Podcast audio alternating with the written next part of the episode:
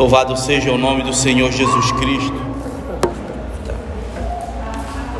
Glória a Deus. Abra comigo a sua Bíblia, Efésios, no capítulo 5 e o versículo 6. Eu quero saudar toda a bendita e amada igreja na paz do nosso Senhor. Amém? Glória a Deus. Efésios capítulo Efésios no capítulo 5 e o versículo 6 diz assim: Ninguém vos engane com vãs com palavras vãs, pois é por causa dessas coisas que a ira de Deus vem sobre os que vivem na desobediência. Podeis assentar. Glória a Deus. Irmãos, eu quero louvar a Deus por tudo que que nós estivemos assistindo ao longo deste ano. Deus usou de uma maneira poderosa, assistimos e presenciamos tantas festas maravilhosas, tantos eventos bons. Deus nos permitiu estar dia após dia fortalecendo uns aos outros, mas claro, como igreja, a gente busca o aperfeiçoamento dia após dia. A igreja é formada por pessoas que, claro, têm falhas. E é igual dedo, os dedos de uma mão. Todos têm uma funcionalidade única.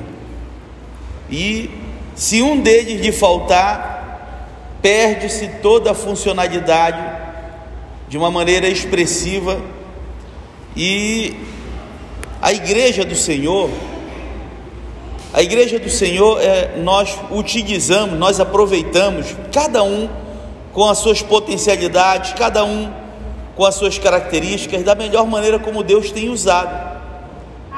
Tem muitas pessoas aqui que têm dons que Deus tem dado, e a melhor maneira que tem é utilizar na obra do Senhor Jesus. E eu digo isso porque hoje eu quero falar sobre três fatores que não nos permitem avançar. E às vezes a gente não avança por, por desconhecimento. É bom que a gente conheça a palavra do Senhor Jesus. Hoje, um dos últimos cultos de doutrina, nós ainda temos poucos cultos de doutrina para finalizar 2021. Alcançamos o fim de 2021 com mais de 150 estudos que nós ministramos aqui nessa igreja. Entre, cultos, entre cultos de terça-feira, entre cultos da escola dominical, entre ministrações de domingo, foram mais precisamente 158 ministrações que foram feitas. E nós aprendemos bastante com a palavra do Senhor. Claro que como os cultos, eles nunca têm uma constância das mesmas pessoas, muitos ensinos que eh, nós ministramos, infelizmente não dá para alcançar toda a igreja. Mas esse estudo de hoje, eu quero ser bem breve, porque nós temos uma programação em seguida, mas nós vamos falar sobre três fatores que não nos permitem avançar. E você vai utilizar isso para a tua vida, seja ela vida espiritual, para a tua vida familiar, para a tua vida profissional, tá? E você pode ter certeza que isso muito vai lhe ajudar, isso muito vai lhe ajudar a melhorar dia após dia. Primeiro, tem coisas que não nos permitem avançar, uma delas é a inércia.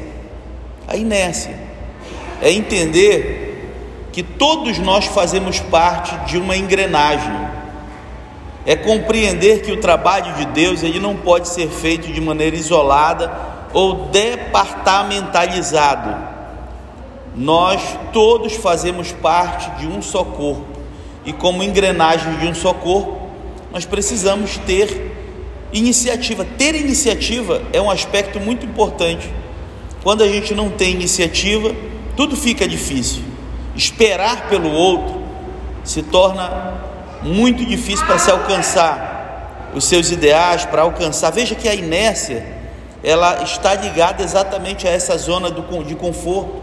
Ela está ligada a uma atitude de inoperância. É, eu estou falando que fazendo referência à parábola dos talentos, como nós estamos estudando na escola bíblica dominical. Na parábola dos talentos, o mestre ele ordenou que o talento fosse tomado do servo inoperante e fosse dado àquele que tinha dez talentos. Está escrito lá na Bíblia: Tirai depois o talento e dai-o ao que tem os dez talentos, porque a todo que tem dar-se-á e terá em abundância, mas ao que não tem, até o pouco que tem, lhe será tirado. Lhe será tirado. E eu peço, portanto, que nós sejamos atentos. Se Deus ele tem se Deus ele tem colocado atribuições funções, responsabilidades sobre os seus ombros, cumpra, porque isso não é para a igreja, isso não é para um pastor, isso é para Deus que nós estamos fazendo. Por isso a inércia ela é tão combatida na igreja. E a Bíblia ela contesta exatamente esse tipo de atitude. Todos os personagens bíblicos eles têm um traço em comum. Todos eles são pessoas que não esperaram. Todos eles são pessoas que tiveram iniciativa. Todos eles foram pessoas que saíram do seu campo, da zona de conforto e foram fazer algo que os distinguiu dos demais. E isso aconteceu na vida de Davi, isso aconteceu na vida de Moisés, isso aconteceu com Elias, isso aconteceu com Jeremias, isso aconteceu com Jonas, isso aconteceu com tantos e tantos outros, com Paulo, com Timóteo, e todos eles têm um traço em comum. Todos eles são homens que foram utilizados para fazer a diferença em um momento em que a maioria estava inerte e eles não esperaram. O segundo fator que não nos permite avançar é a desobediência. E esse é um aspecto que nós sempre temos alertado aqui nos nossos cultos. A desobediência está ligado à insubordinação, à dificuldade de trabalhar em equipe e é, a responsabilidade, especialmente de quem está fazendo a obra do Senhor, é muito grande, porque você vai prestar conta disso com Deus. Veja que é, Tito capítulo 1, versículo 16, a Bíblia nos diz assim: são aqueles que confessam que conhecem a Deus mas negam-no com as suas obras, sendo desobedientes e reprovados por, para toda boa obra. Ele identifica aqui um traço da desobediência como um aspecto que deve ser combatido na nossa vida, tá? Para trabalhar, irmãos, em equipe, a gente precisa compreender que a gente precisa dar um passo e esse passo que a gente dá em conjunto se não estiver de acordo, tem alguém que vai direcionar sempre. Se for na escola, é o professor. Se for no teu trabalho, é o teu chefe. Se for na escola, é o diretor. Em todo lugar vai ter alguém que vai estar ali direcionando. É tão importante essa compreensão. Quando a gente se afasta é, da vontade de Deus, a gente muitas vezes acaba é, enfraquecendo a nossa vida espiritual. E não é isso que Deus quer para cada um de nós. Obrigado. E eu quero te dizer em nome do Senhor Jesus. Eu agradeço a cada um de vocês que está aqui, que tem buscado, que tem estado nos cultos de aprendizado às terças, em cada EBD. Acredito em você. A maioria dos que nos dão mais trabalho são aqueles que não frequentam os cultos de doutrina e escola bíblica dominical, porque de falta o alicerce. E se não tiver alicerce, tudo sobe torto. A gente precisa compreender. Se eu não estiver fazendo o meu trabalho direitinho, o meu pastor presidente vai me chamar atenção. E ele faz isso constantemente, irmãos. A gente não pode a, a gente não pode, muitas vezes, porque o, o, o ato da, da desobediência ele está ligado inevitavelmente à insubordinação. E esse é um traço que nós devemos vencer na nossa vida. Se a gente não consegue vencer, se a gente não consegue vencer esse traço, a gente acaba muitas vezes sempre tropeçando no mesmo erro da arrogância, da falta de humildade, da falta de compreensão de que há algo maior que está acima de nós, que é a igreja. E pelo bem da igreja, a união é muito importante. É por isso que o salmista escreve no Salmo 133: Quão bom, quão bom e quão suave é que os irmãos vivam em união. É a palavra. E para nós finalizarmos aqui, o terceiro fator que não nos permite avançar é a fraqueza. Fraqueza é a ausência de firmeza. Fraqueza é exatamente a inconstância.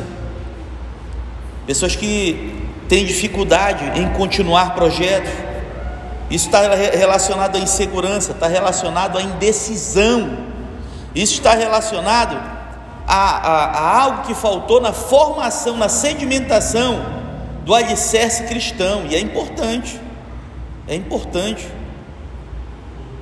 E isso muitas vezes enfraquece toda a estrutura, e isso é preocupante, e é por causa disso que nós estamos aqui para dizer que o principal objetivo nosso não é desenvolver e nem alimentar nenhum tipo de traço em crente melindroso. Sejamos firmes, sejamos fortes, irmãos, tá? Se, se a pessoa cai na primeira pedrada, isso é ausência de constância. Se a pessoa deixa de vir à igreja porque outra pessoa que senta ao seu lado não vai com a cara dela, isso é fraqueza. É fraqueza porque a igreja não é culpada, o pastor não é culpado. E a igreja não pode pagar por isso. A igreja não pode ser a mais a igreja não pode ser a mais prejudicada em uma situação de conflitos internos. Por isso, custe o que custar, Deus me colocou aqui à frente dessa igreja com autoridade para debelar e acabar com qualquer tipo de situação que esteja provocando desunião. E aconteça o que acontecer, nós vamos vencer com oração em nome do Senhor Jesus. E quem viver vai testemunhar para entender o que eu estou falando aqui. Essa igreja, ela é comprada com o sangue do, do, do Cordeiro.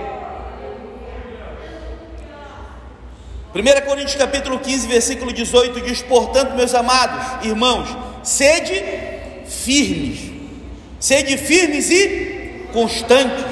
Vamos lá, sede firmes e sempre abundantes na obra do Senhor, sabendo que o vosso trabalho não é em vão. Eu termino esse ano lutando contra algo que quando eu cheguei aqui eu tenho lutado desde o meu primeiro dia. Falatórios vãs, situações que levam a fofocas internas. Tudo chega ao meu ouvido, irmão. Mas não, não se preocupe, que eu nunca vou te afrontar, não. Eu vou orar e pedir a Deus que lhe dê discernimento para acabar com isso. Eu sei que a maioria das pessoas que estão ouvindo aqui não precisam estar ouvindo isso. Mas eu preciso que os irmãos compreendam a responsabilidade que repousa sobre meus ombros e o cuidado, porque a Bíblia diz que eu vou prestar conta pela vida de vocês, como pastor de vocês. E eu quero chegar diante de Deus e dizer: Senhor, eu falei a verdade. Senhor, eu preguei a tua palavra. Eu fui corajoso para pregar o que a Bíblia diz. Agora, escolher e optar em seguir ou não é uma opção de cada um. Provérbios 6,16. Nós tivemos um estudo sobre isso. Em dois estudos, nós estudamos sete coisas que Deus detesta. Ele fala de seis que ele odeia, mas a sétima ele abomina. Vamos ler lá? Provérbios 6,16.